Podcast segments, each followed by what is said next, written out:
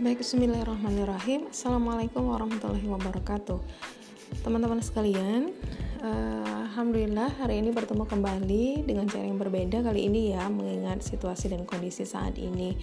Tapi harapan Ibu tidak mengurangi semangat dan uh, keinginan untuk terap untuk tetap uh, belajar. Oke. Okay.